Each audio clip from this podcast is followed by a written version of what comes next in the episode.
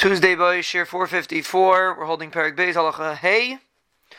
We're discussing how to test Chelas. Kate said Baitkin, so how do you test it? Nitzvah Kil Chosim Lav.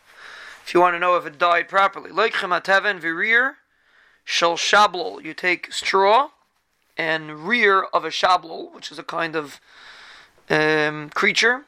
Some say a slug. Umeraglaim shenes chamtzu arba yoim. And meraglaim that are 40 days old. You soak the tchelas in it for a 24 hour period. The now, if it stayed solid and it did not get weak. It's kosher. Vim if it did get weak, sa'irim you take a dough of barley that they use to for murius, which is a kind of juice. You put the tchelis inside of it, va'ifa habatzik betanor, you bake it in the oven, umitzina tchelis menapas, and you take the tchelis out of the bread. And you check again, imkas mimasha subsula. If it got weaker, then it's for sure pasul.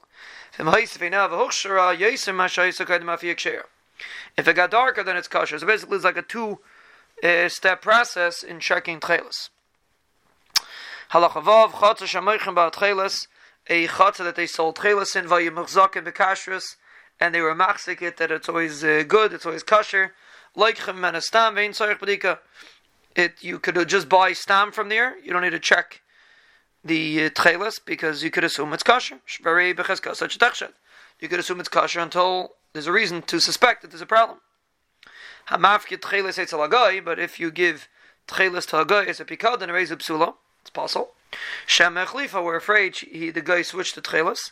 But if it was in a Kliva, it was sealed with two seals. If it's one seal inside another seal, it's kosher. If it's only one seal, then it's possible. You need one seal inside another seal, so it should be difficult to forge.